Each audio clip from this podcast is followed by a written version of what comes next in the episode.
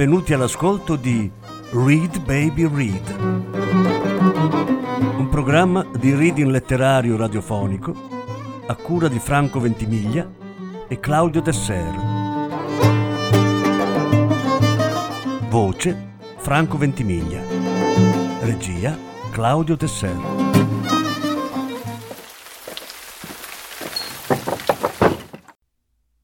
La metamorfosi di Franz Kafka. Lettura in più parti. Quinta parte.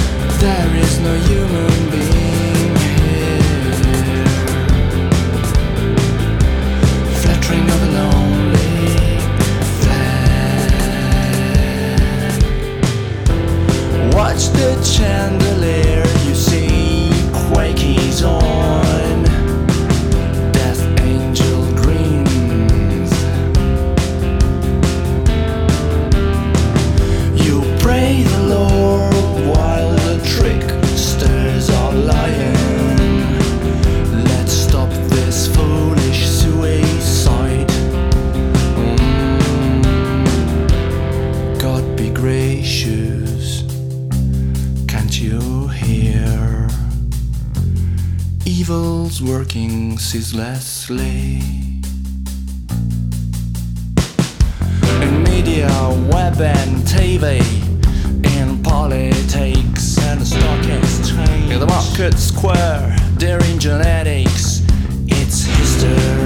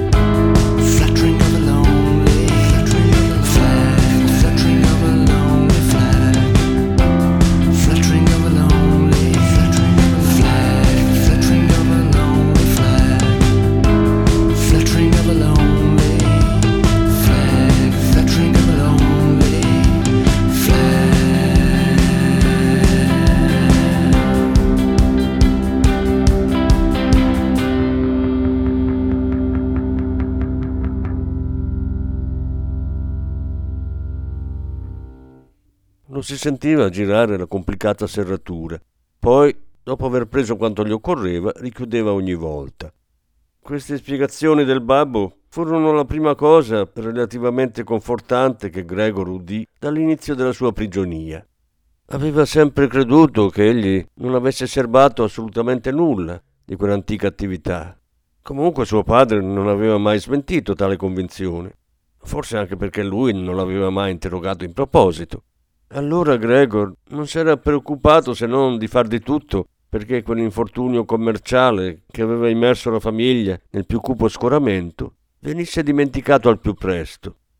Perciò s'era volto al lavoro con accanimento straordinario, diventando quasi da un giorno all'altro, da semplice commesso, viaggiatore di commercio, qualifica che gli consentiva ben altre possibilità di guadagno.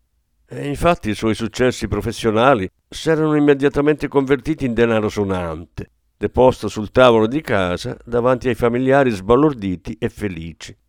Erano stati bei tempi quelli, e non erano mai più tornati, almeno con quell'alone di gioia, anche se poi Gregor aveva guadagnato abbastanza da potersi addossare, come in effetti faceva, il carico dell'intera famiglia. Tutti si erano abituati a quello stato di cose, sia i familiari che lui.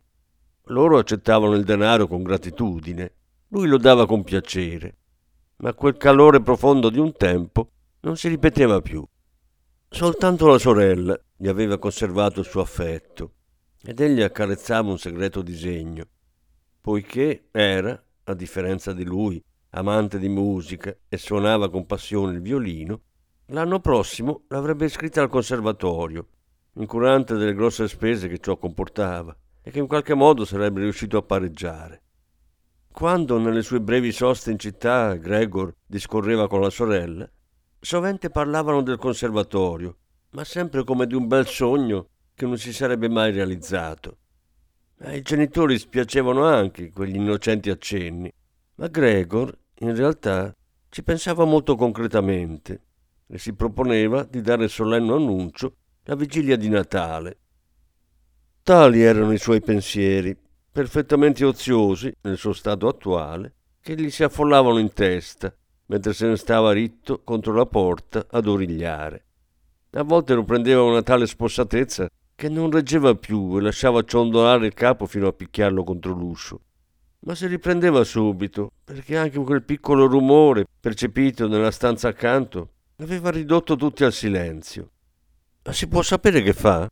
diceva il babbo di lì a un istante evidentemente rivolto all'uscio.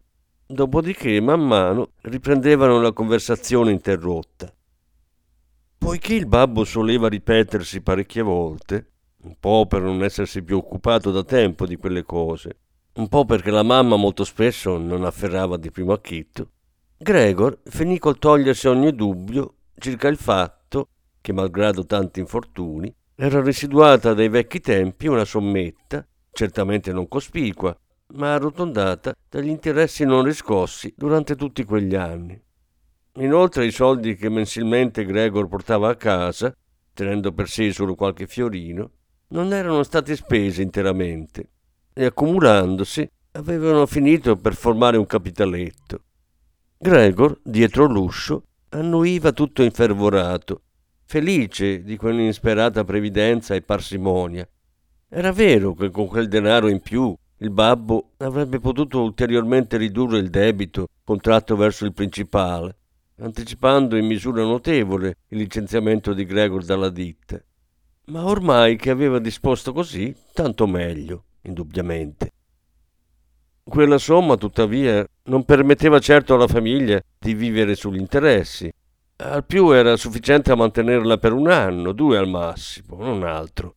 Costituiva cioè un fondo da lasciare intatto da riservare a casi di necessità. Il denaro per la vita quotidiana invece bisognava guadagnarlo. Ma il babbo, pur in buona salute, era già un uomo anziano. Da cinque anni aveva smesso di lavorare e comunque non era opportuno fargli correre rischi. In quegli anni d'ozio, la prima vacanza d'una vita tutta lavoro e insuccessi, si era parecchio ingrassato e di conseguenza appesantito. O forse toccava lavorare alla vecchia mamma? sofferente d'asma al punto che solo l'attraversare la casa le costava sforzo. E un giorno sì e un giorno no doveva sdraiarsi sul sofà davanti alla finestra aperta in preda alle soffocazioni. O magari alla sorella, ancora una bimba, appena diciassettenne, tanto felice di vivere come viveva, vestendosi bene, dormendo fin tardi, dando una mano alle faccende di casa, concedendosi qualche modesto svago e soprattutto suonando il violino. Ogni volta che il discorso cadeva su questa necessità quotidiana di denaro, Gregor si allontanava dall'uscio e lasciandosi andare sul sofà di cuoio lì accanto, si sentiva avvampare di vergogna e di tristezza. Rimaneva sdraiato notti intere, senza chiudere occhio, raspando il cuoio per ore e ore. Oppure affrontava la grossa fatica di spingere una poltrona sino alla finestra. Vi si arrampicava su e appoggiato al davanzale guardava fuori. Era evidentemente per lui un modo di ricordare il senso di liberazione che lo stare affacciato alla finestra gli aveva sempre dato. Ormai, di giorno in giorno, le cose appena un po' distanti gli apparivano sempre meno chiare. Non riusciva più a scorgere, per esempio, la clinica di rimpetto, mentre prima malediceva il fatto di averla sempre sott'occhio. E se non fosse stato sicuro di abitare nella quieta ma centralissima Charlottenstrasse, poteva quasi credere che la sua finestra guardasse su un deserto, tanto il grigiore del cielo si confondeva indistinto con quello della terra. Era bastato all'attenta sorella vedere due volte la poltrona presso la finestra perché, terminate le pulizie, la ricollocasse là e lasciasse anche aperto il vetro interno. Se Gregor avesse potuto parlarle, se l'avesse potuta ringraziare di tutto ciò che ella doveva fare per lui, avrebbe più facilmente sopportato i suoi servigi. Così invece ne soffriva. La sorella cercava naturalmente di attenuare la tristezza della situazione e ci riusciva meglio quanto più passava il tempo. Ma anche Gregor vedeva ogni giorno più chiaro nelle cose. Già il modo come lei entrava nella stanza era tremendo per lui.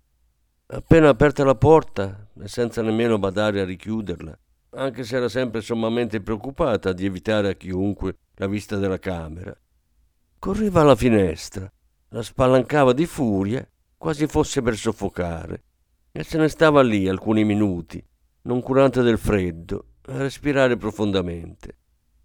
Due volte al giorno quella corsa rumorosa metteva i brividi a Gregor, che rannicchiato tutto tremante sotto il divano, sapeva però benissimo che ella gli avrebbe risparmiato quel tormento se appena fosse riuscita a stare con lui nella stessa stanza a finestre chiuse.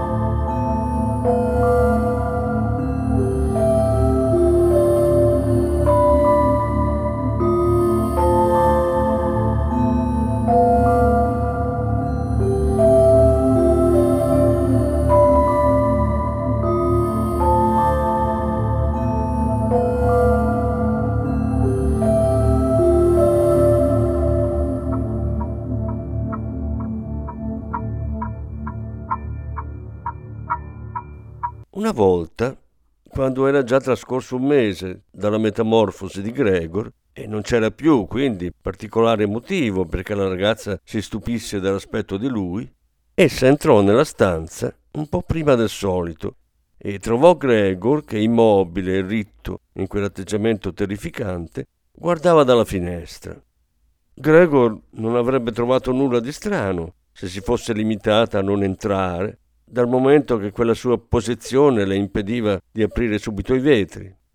Ma essa non solo non entrò, fece anche un balzo indietro e sbatté la porta con tale violenza da far supporre a qualunque estraneo di averlo trovato appostato all'uscio per morderla. Gregor corse subito a nascondersi sotto il divano, ma dovette aspettare fino a mezzodì prima che la sorella, assai più sconvolta del consueto, rifacesse la sua comparsa. Ne concluse che la sua vita continuava a esserle disgustosa e tale sarebbe rimasta anche in futuro. Indubbiamente le era necessario farsi gran forza per non fuggire al solo scorgere la piccola parte del suo corpo che sporgeva da sotto il divano. Per risparmiarle anche quella molestia, un giorno si mise sulla schiena il lenzuolo. Gli ci vollero ben quattro ore di fatica. Lo portò fino al divano e lo accomodò in modo da coprirsene tutto così che la sorella, anche chinandosi, non lo vedesse. Se poi le fosse parso che il lenzuolo era un'esagerazione, poteva benissimo toglierlo, dato che evidentemente Gregor non ci provava nessun gusto ad imprigionarsi così. Invece non lo toccò nemmeno. Anzi, Gregor credette di cogliere un suo sguardo di gratitudine, quando con la testa rimosse pian piano il lembo del panno, ad accertare l'effetto prodotto su di lei da quella novità. Per le prime due settimane i genitori non osarono entrare da lui ed egli li udì spesso profondersi in riconoscimenti di ciò che la sorella andava facendo, mentre in passato l'avevano sovente accusata di essere, come loro dicevano, una creatura alquanto disutile. Ora, al contrario, aspettavano tutti e due, padre e madre, fuori dalla stanza, finché lei aveva finito di riordinare per assediarla subito di domande. Che aspetto aveva la camera? Che cosa aveva mangiato Gregor? Come si era comportato? Infine se si poteva notare qualche segno di miglioramento. La mamma in particolare avrebbe voluto fargli visita fin dai primi tempi, ma il padre e la sorella l'avevano dissuasa con argomenti che Gregor ascoltava attentissimo e che riscuotevano la sua approvazione incondizionata. Non andò molto però che dovessero trattenerla con la forza. E al sentirla gridare Lasciatemi entrare da Gregor, povero figlio mio infelice. Lo capite o no che devo andare a trovarlo? Gregor pensava che forse qualche visita della mamma sarebbe stata opportuna. Non tutti i giorni, d'accordo, ma magari una volta alla settimana. Lei certo era in grado di comprendere le cose assai meglio della sorella, che con tutta la sua abnegazione non era che una bimba. E anzi, forse si era assunta quel grave compito soltanto per avventatezza infantile.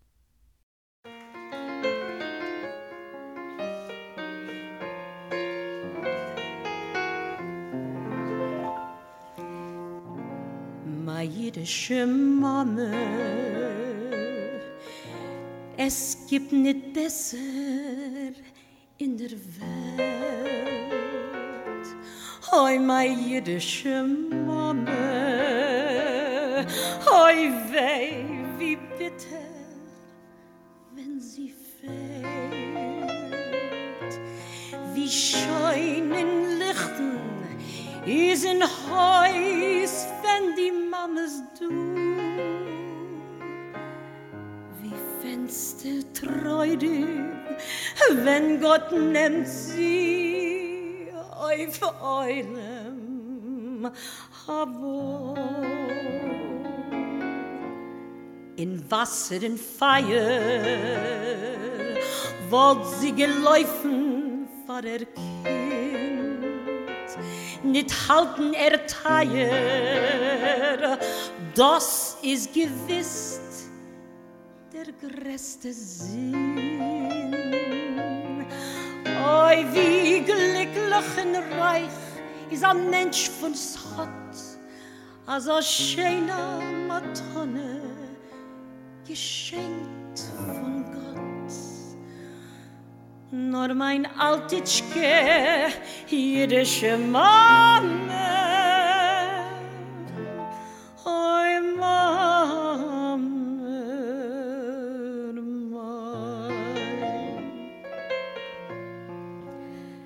A jüdische Mame,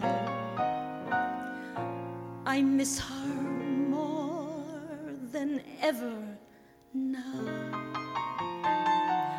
My Yiddish mama,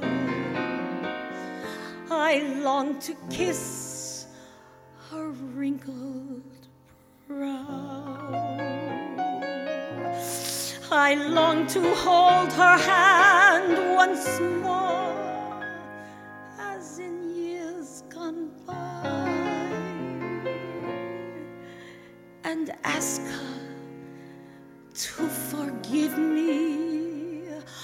for things I did that made her cry.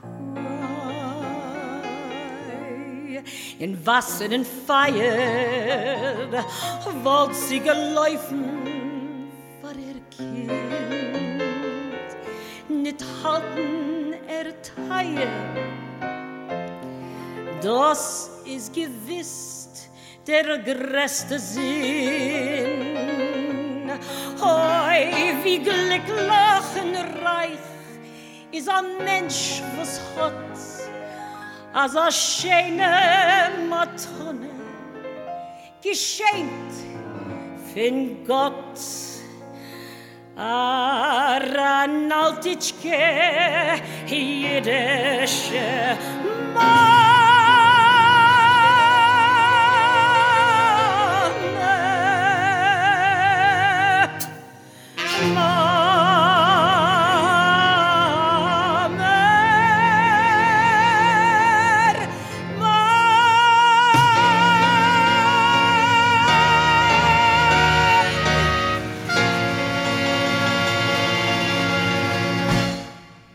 Ben presto il desiderio di Gregor di rivedere sua madre poté mutarsi in realtà. Anche per riguardo verso i genitori, egli preferiva non farsi vedere alla finestra. E siccome quei pochi metri quadrati di pavimento non gli consentivano lunghe passeggiate, e lo starsene sdraiato sul dorso gli riusciva già gravoso di notte, e la stessa voglia di mangiare gli era passata ben presto, cominciò per distrarsi a prendere il vezzo di strisciare su e giù lungo le pareti e il soffitto. Ma soprattutto gli piaceva starsene in alto, aggrappato al soffitto. Era ben diverso che sdraiarsi a terra e si respirava più liberi, il corpo vibrava leggermente e nella quasi beata spensieratezza che Gregor provava lassù, talvolta accadeva che senza neanche rendersene conto perdesse la presa e piombasse a terra. Ma ormai era padrone delle sue membra assai meglio di prima e anche cadendo così dall'alto non si faceva male. La sorella, accortasi del nuovo passatempo escogitato da Gregor, a causa delle tracce di muco lasciate qua e là al suo passaggio, ebbe l'idea, per agevolarlo il più possibile in tal senso, di togliere dalla stanza i mobili che lo impacciavano, e in primo luogo il comò e la scrivania. Non era però in grado di portarli via da sola, né osava chiedere al babbo di aiutarla. Quanto alla fantesca, una ragazza sedicenne che dopo il licenziamento della cuoca era rimasta coraggiosamente al suo posto, l'unica condizione che aveva stabilito era di poter tenere la cucina sempre chiusa a chiave e di aprire solo nei casi di emergenza. La sorella non ebbe dunque altra via che di rivolgersi, un giorno che il babbo era assente, alla mamma. Costei accorse lanciando grida esaltate, ma davanti all'uscio di Gregor ammutolì. La sorella si accertò innanzitutto che la camera fosse in perfetto ordine, poi la fece entrare. Gregor si era affrettato a tirare ancora più giù il lenzuolo e ad ampliarne le pieghe, in modo che sembrasse davvero gettato a caso sul divano. Anche stavolta si trattenne dal curiosare da sotto il panno. Rinunciava per ora a vedere la mamma, felice soltanto della sua presenza. Vieni pure, non lo si vede, disse la ragazza, e si capiva che intanto guidava la mamma per mano. Egli sentì come le due deboli donne cercavano di smuovere dal suo posto il vecchio pesante cassettone. La sorella continuava a insistere per riservarsi la maggiore fatica, senza dar retta alla madre che l'ammoniva di non compiere sforzi eccessivi. Le cose andavano per le lunghe. Dopo un buon quarto d'ora che si davano da fare, la madre disse che era meglio lasciare il comò al suo posto. In primo luogo era troppo pesante. Non avrebbero certamente potuto finire prima che tornasse il babbo. E quel mobile in mezzo alla stanza toglieva a Gregor ogni possibilità di muoversi. E in secondo luogo erano così sicure che Gregor sarebbe stato soddisfatto di quello sgombero. Lei credeva piuttosto il contrario. A giudicare della stretta al cuore che le dava la vista di quelle pareti così spoglie, era convinta che Gregor l'avrebbe provata ben più fortemente. Lui, che da tanto tempo era abituato a quei mobili, in mezzo alla stanza deserta si sarebbe sentito come abbandonato. E non ti sembra? Continuò la madre sottovoce, quasi in un sussurro, come se volesse risparmiare a Gregor, di cui ignorava il nascondiglio, lo stesso suono della voce. Quanto al senso delle parole, era certa che non lo capisse. Non ti sembra che portandogli via i mobili gli dimostreremmo che abbiamo perso ogni speranza in una sua guarigione, che lo abbandoniamo a se stesso. Per me la cosa migliore sarebbe che cercassimo di lasciare la stanza esattamente come era prima. Così Gregor, quando tornerà fra noi, troverà ogni cosa immutata e gli sarà facile dimenticare al più presto questo brutto periodo.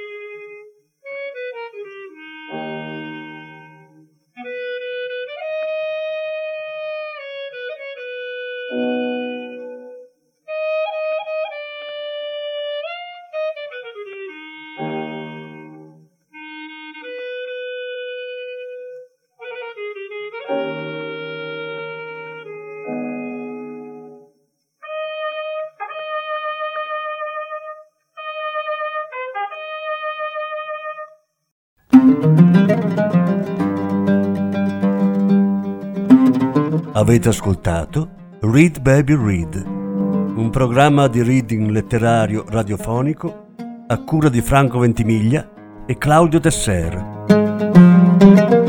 Grazie per l'ascolto, alla prossima settimana. La successiva parte sarà trasmessa la prossima settimana.